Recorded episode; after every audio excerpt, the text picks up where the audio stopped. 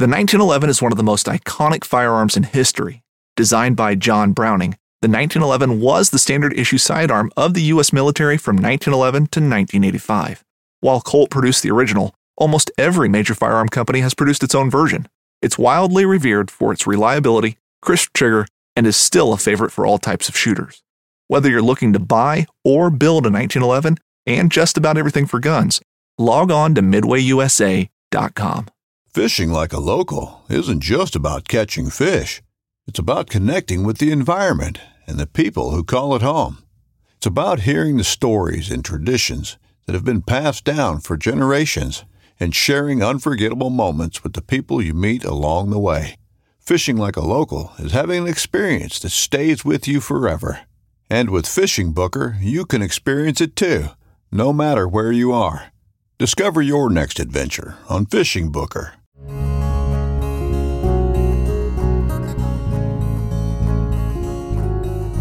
Welcome to the Casting Across Fly Fishing Podcast. I'm Matthew of castingacross.com, where I explore the quarry and culture of fly fishing. It is fall, the best time of the year. It's the best time of year for fishing. It's the best time of the year for food. It's the best time of year for clothing and temperature and all of the great things that exist in the world. So it's fall. I'm happy. Hopefully you're happy too. But that being said, fall comes with its fair share of problems when fishing is concerned. Because it's beautiful outside, people want to get out there, which means that it is one of those times of the year where everyone wants to go fishing. So, kind of along the same lines as springtime, um, it's the it's the nice weather and the hatches and all that stuff to get people of all angling stripes into their waders. And although there's a lot of fishable water out there for you and for me and for everybody, the most popular spots, maybe your favorite spots, fill up quickly during these times. Then you find yourself basically competing while fly fishing. Not necessarily competing, like trying to catch more fish than the next person or trying to catch a particular fish that that person's trying to catch, but it's it's almost for spots you want your space. For so many of us, it, that is what we're looking for. The solitude and tranquility that so many of us seek is stripped away at certain times of the year. And so, what are we left with? Crowds, noise, and potentially, and this happens in a lot of places in the fall, uh, especially around uh, salmon and steelhead and, and lake run trout and things like that, the notorious combat angling scene. I don't know if you've ever experienced that. I think I talked about that a little bit in one of my Steelhead podcasts, but it's not fun. It's not good. And there's only a very few particular set of circumstances where I can tolerate being that close to people. And uh, they are few and far between. So, again, you know, the, the well known holes that you might want to fish have gained their reputation because they're productive. However, the fabled spots aren't your only option. And doing it at the middle of the daytime isn't your only option. If fishing is good in spot 1A, there's a very good chance that you'll do just fine in spot 1B. And, and I think this is the important thing for all of us to remember, if your first choice has been hammered for days or for weeks, the reality is that the backup option may very well yield much more than just tranquility. You might find yourself getting into fish that haven't seen angler after angler, fly after fly. So here's four strategies that I think can help as you're thinking about where you're going to be fishing this fall. And of course, these translate into the springtime. Uh, just different sets of situations and different uh, fisheries and things like that. Of course, are gonna gonna be more productive in the spring versus the fall, but same same concepts. So really, and, and this is the this is maybe where you know this is a little bit of a different approach. They don't have anything to do with fly selection or trout prospecting. Um, it has nothing to do with technique. It has everything to do with kind of like big picture, wrapping your minds around where you are going fishing. So, in my opinion, some of the best fly fishing advice you can receive and some of the best fly fishing advice that I can give has a lot more to do with how you approach a day rather than how you approach a fish. So, how you approach a day, how you approach your fishing trip, what is your mindset as you are getting in the car to go fishing? That mindset, and this might sound weird and new agey, but but really, fly fishing is really mental. How you approach a, a hole? How you approach a fish? How you approach a day is going to determine if you're going to be successful or not. So, rethinking the questions of where and when can allow you to get out, even in the most popular spots, and get into fish. Most popular spots, most popular streams, most popular times. There's a way to kind of reorient how you look at those things and still get into fish, even when there's a lot of people out there. Or even if there's not a lot of people out there that day, these fish have been hammered uh, for, for weeks because it's been been a very very beautiful season and people are getting out there. So, four things that you can think about as you make your plans to get out. First one, upstream or downstream. Upstream or downstream. I've said it before, I'll say it again. Trout cannot read regulation signs. Never has a fish stopped swimming because it hit a boundary for catch and release rules. But anglers, on the other hand, in my experience, most anglers treat these signs and cables, you know, dangling across the stream with a little sign on it, and highlighted areas on maps like electric fences.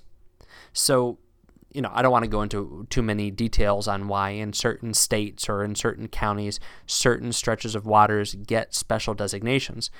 But it's important to remember that this isn't always because they are inherently fishier. Might you see someone catch and keep a trout if you're not in one of these places? Yes. And you know what? That's their prerogative. Uh, you can talk about the underlying reasons why the state says you can keep fishing this stretch but not that stretch, and that's a totally different conversation. But for you going fishing today, for you going fishing in a stretch downstream of the special regs or upstream of the special regs, you know, you're going to see that. But that's okay. You might see people throwing worms, and that's, you've chosen that. But the truth is, a lot of these places, just upstream and downstream of the special regs, are going to get a lot less pressure. Might the pressure be from people using bait? Maybe. But I've seen plenty of fly anglers that don't know how to fight a fish or use multiple fly rigs or don't know how to set the hook right. And so fish are swallowing flies and they're getting hurt. And the mortality rate may be just as high because of the volume of fly fishers as it would be because of the few traditional anglers. Does that make sense? Uh, all right, it's kind of ranty, but just get back back on topic.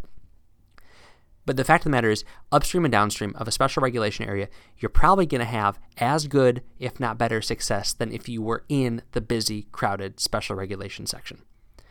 And I think this this gets back to the idea of pressure, where pressure is, in my mind, a lot less desirable than scarcity of fish. So, uh, not to use real numbers, but say there's you know hundred fish in a uh, hundred meter stretch of a stream, hundred yard. My goodness, what country am I from? A uh, hundred yard stretch of the stream. There's hundred fish. I would rather fish over a fifty fish per hundred yard stretch, where I'm the only one there, and I've been the only one there over the last week or even day than if I'm sharing that 100 yard, 100 fish stretch with somebody at that time, or I know that there have been multiple people on it over the past days and weeks. I think you get that point. So, upstream or downstream um, has to do with getting away from pressure. Secondly, the creek next door. Now, it's a trustworthy statement. In fishing, access is integral. But if you want to walk a bit, you'll be rewarded. So, fly, fair weather fly fishers probably aren't going to venture too far from the parking lot. And what's more, they're probably not going to deviate from those special regulation spots or the main rivers to hike up into tributaries. So I've had um, some wonderful days fishing near but not on famous rivers. Near but not on famous rivers. It is hard to pass up the pools and riffles of renown the places where there's a sign, the places where there's a picture, the place where, you know what, usually when you drive by, there's a bunch of people standing there, but today there's nobody there. It's hard to pass those spots up. But casting to relatively virgin water, maybe maybe water that hasn't been seen by an angler in, in a couple of weeks or a month, it's a really good trade off. And you know, if you read angling literature, which I, I highly suggest you do, you know that those who came before us, they really used the major rivers like launching points. And from those hubs of the, the famous spots, they would fish into the feeders with the exact same enthusiasm as the spots that, you know, would later be named after these people. That's an approach and a mindset worth emulating, in my opinion, where you go to the big river, you go to the popular river, and you find little tributary creeks. They might not be as enticing from a, a, a number of standpoints. But especially this time of year, you're going to see fish moving around and finding all sorts of spots. So maybe that little tributary that looks a little bit slow, maybe a little bit uh, um, more cloudy and a little bit more stagnant. Well, the fact of the matter is, is that that might be a place where some of these fish move uh, as the water starts to get colder. And so don't hesitate to venture up the creek try to find uh, another another spot that you haven't fished before. I've really enjoyed finding finding rivers like this. I'll give you a, one quick example. Actually, it's, it's a warm water river, but very very popular mid Atlantic smallmouth bass river. So a little bit of a different dynamic than trout, but the same thing. And I had been fishing it and having a really good time. And it was one of those days where, uh, you know, you just kind of are catching fish all over the place. And I started fishing up into the mouth of the creek, and the mouth of the creek started producing lots and lots of fish. Started fishing up into the creek. I started catching more and larger fish in this creek that was about a fifth of the width of the major river that I was fishing. And it was uh, just different uh, rock formations and a lot more structure and a lot more cover and a really different angling situation and I had just as much fun, if not more, on that little stream. And in fact, in times since, I've made it a point to go to that spot so I could fish that stream in conjunction with that larger river. And I've had the same experience on trout rivers too, where you fish these little tiny tributaries and you're thinking, you know, I drove all this way to fish this big river and now I'm fishing this tiny little creek. But, you know, there's going to be fish that, for whatever reason, whether it be they found a little bit of, of um, cover or they found a food source, uh, they're, they're going to be up in those little creeks, and that's a real fun surprise. All right. So the first thing was go upstream, go downstream. Second thing was to go to the creek next door. And uh, the third thing I mentioned before, um, getting warmer. So, like I said, sometimes you'll see tributaries or you find other rivers that they're maybe normally warm water fisheries, but depending on where you live in the country, some of these warm water fisheries throughout the summer, they begin to transition over. And the fish that were maybe seeking thermal refuge up in the small feeder creeks, they will find their way down into the larger, traditionally warmer streams. I have a friend who fishes in a really rural county in Pennsylvania, and some of the biggest fish he's caught, he's caught are not in trout rivers. It's in a muddy rock bass river. But these fish live in who knows where throughout the year in tiny trickles, tiny, tiny little spring seeps that probably are on farmers' property that nobody has access to. They might swim through a, a little culvert into a, a pool that opens up that's in the woods that nobody knows about. But then as soon as the fall hits and they're able to swim down into that main river, they take advantage of it because that's where the food is and that's where they can move around. That's where they can see their other trout friends. But that's a kind of thing where, you know, you've been catching maybe fall fish and brim and all sorts of stuff throughout the course of the summer. Well, now, if there are at all trout fisheries in the area, you might see some bigger trout in there, and they're laying in those same holes that those smallmouth were earlier in the summer. And it's worth checking out. So look at those quote unquote warm water rivers. The last one is first and last. So if you can be there first or you can be last, then uh, you might get into fish. So if the, the three previous approaches sound appealing, but they're not tempting enough to keep you off of your popular, albeit favorite stretch, there's another option. And all it does is involve getting up really early or staying out really late. Everyone knows that being the first one on the water has its advantages. And chances are, if you're up early enough, you can work through at least a few runs before you begin bumping into other anglers. And at that point, as the stream fills up with more fly fishers, you can employ one of the aforementioned strategies that I brought up for the middle of the day, and then head back to that original stream for sundown. So at that point, the pressure will back off, but some of the more nocturnally inclined fish will come out for the first time. And so what you'll get then is if you do what I just said, you're there early, you go somewhere else in the middle of the day, you come back at night, you'll get the best of all three worlds. You'll get those morning fish that maybe didn't get hit that morning or previous mornings because there wasn't anybody out at first light, you'll get to do what I've been talking about as far as looking at the warm water streams or, or trying uh, other tributaries or, or um, just trying different spots. But then also you'll come back and you'll be able to fish in the evening. And you can really fish into the evening pretty safely until the ice starts forming. And even if you, you know, if, if you're careful, even then.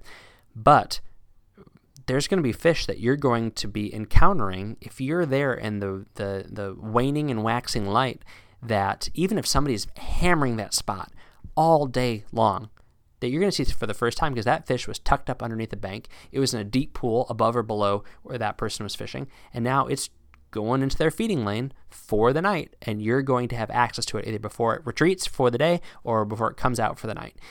And uh, that is a kind of a fun experience. And I've had that before. And at first, you get anxious. Like you come up to the spot and you're like, I know there's going to be a big fish here, but there's somebody in that pool. And without fail, you know, as it starts to get dark and you're just kind of fishing, just goofing around above or below the person, then they start looking at their watch. They take their sunglasses off. They, you know, they they they really slow down and head back to their car. And you can go to that spot. And even though they've been hammering that water for hours, the dynamics change. And it's probably not just one fish, probably multiple fish that are going to be moving around. Trout, particularly, all fish, all fish truly, but trout in particular, they are moving around throughout the day more than we realize, especially bigger predatory fish. They're not dumb. They didn't get big because they're dumb. So that's just one more way to take advantage of a time of year that is uh, getting a little bit busier. And that daytime, um, uh, you know, time shrinks in the fall. So it's not like you're having to wake up at 3:30 and you're going to bed at 11. You know, middle of summer, it stays light well past nine o'clock, and and, and even if uh, if it's a, a, pretty bright, cloudless night, you know, you, there's times when you're like, holy mackerel, it's actually nighttime, but it's it's it's still light enough that I'm making all my casts and doing everything I want to do.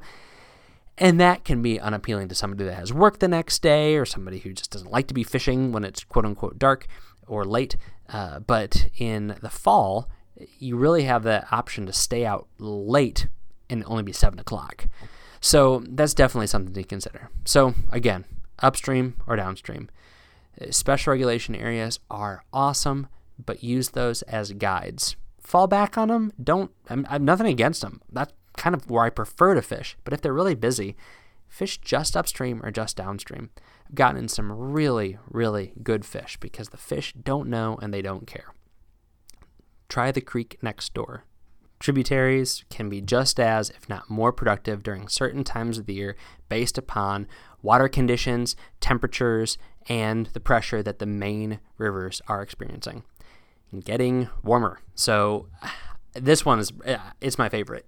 These warm water streams that have cool tributaries that just totally change over in the fall and into the winter with uh, all sorts of big trout and small trout too. Big big trout that take up residence because now they have that thermal protection of those rivers cooling down. And some places that can happen really, really quickly if there's a lot of cold influences. So if you live, you know, in um, really mid-Atlantic north, that happens a lot where these small rivers that have trout in them, especially if there is spring influences in these little creeks that flow in that will cool off those major rivers and then that spring water will keep them cool. Then of course you have that uh, population base of trout that live up in these creeks. A lot of times uh, and you know this if you fish spring creeks or, or anything like that really big fish can live in really small areas because they're very fertile, they're very clean, and they're very cold. But then they will move down to those bigger rivers and they will just go crazy eating the huge forage sources they have access to.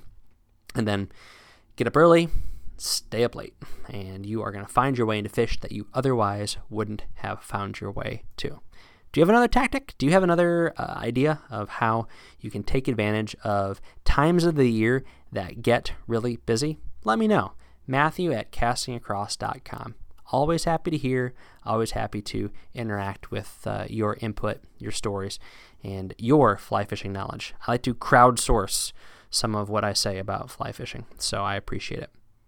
This week on castingacross.com, don't be a big fly hero. This is a simple article that just reinforces the plain truth that you need to cast the right size fly for the gear that you're using.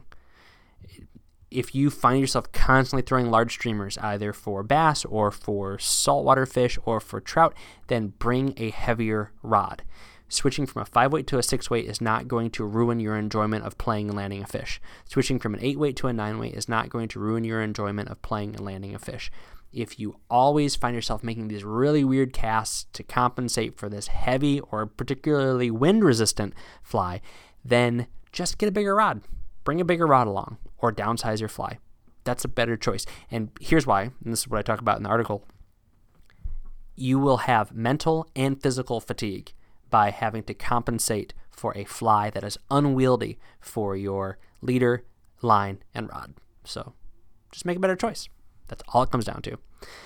Then I wrote about the Douglas Sky. So the article is called the Sky Light Douglas Versatile Three Weight. So I'd written a couple articles about why you should consider fishing the two weights and the three weights that are nine feet long if you have the ability to do so. And one of those uh, very, very helpful situations for using a nine foot two or three weight is a pond or a lake where you have all the casting room in the world, but you need to throw small, delicate flies. So, this is what I was doing as of late, and I was using the Douglas Sky. That that's a rod that's gotten a lot of notoriety and um, publicity up in the five and six weight range, and it's a really really quality rod. But it performed really well for that nine foot three weight. Really fun rod. Really enjoyed it. Check out the review. It's called Sky Light. This week's recommendation is the Fly Trap Fly Holder. I've talked about the Fly Trap a number of times on the podcast, on the website, but you know, I have been bouncing around in my fishing a lot. Everything from aforementioned small mountain ponds to uh, the salt and to freshwater and bigger rivers and uh, warm water and trout, all sorts, all sorts of fishing. That's the end of summer and early fall. It's just very, very diverse. And I have the tippet I like, and I have the uh, tools that I like, and I keep them all attached to two fly traps one for salt and warm water, and one for trout. It's the same tools, the same tippet for big rivers and for small mountain creeks. And having them on the fly trap is awesome because I always know where the flies that I'm drying off are, and they're held securely in that silicone. And I always have my favorite tools. I don't have four sets of tools. I have two sets of tools. I don't have 10 sets of tools. I have two sets of tools. And I always know where my good nippers are. They're always attached to my fly trap. I always know where the full floating bottle is, the one that I only use one bottle of floating at a time. I don't m- rotate through multiple ones so that I get myself in trouble because I have an empty bottle out in the stream. And it's always attached to the fly trap. And uh, so I have two of these, and uh, they come in two different sizes. I will put a link to the fly trap on the show notes of this podcast at castingacross.com. But for uh, less than 15 bucks, it is an awesome little device that you can attach on your waders, on your backpack, on your vest, on your sling pack, wherever. And you might have everything you need for a day of fishing that you can attach on this one little accessory. Definitely worth it. Check it out. Thanks for listening to the Casting Across Fly Fishing Podcast. Please subscribe in your favorite podcast app and rate the podcast in iTunes. Then head over to castingacross.com where you'll find more info on this podcast and three posts a week on the people, places, and things that go into the pursuit of fish.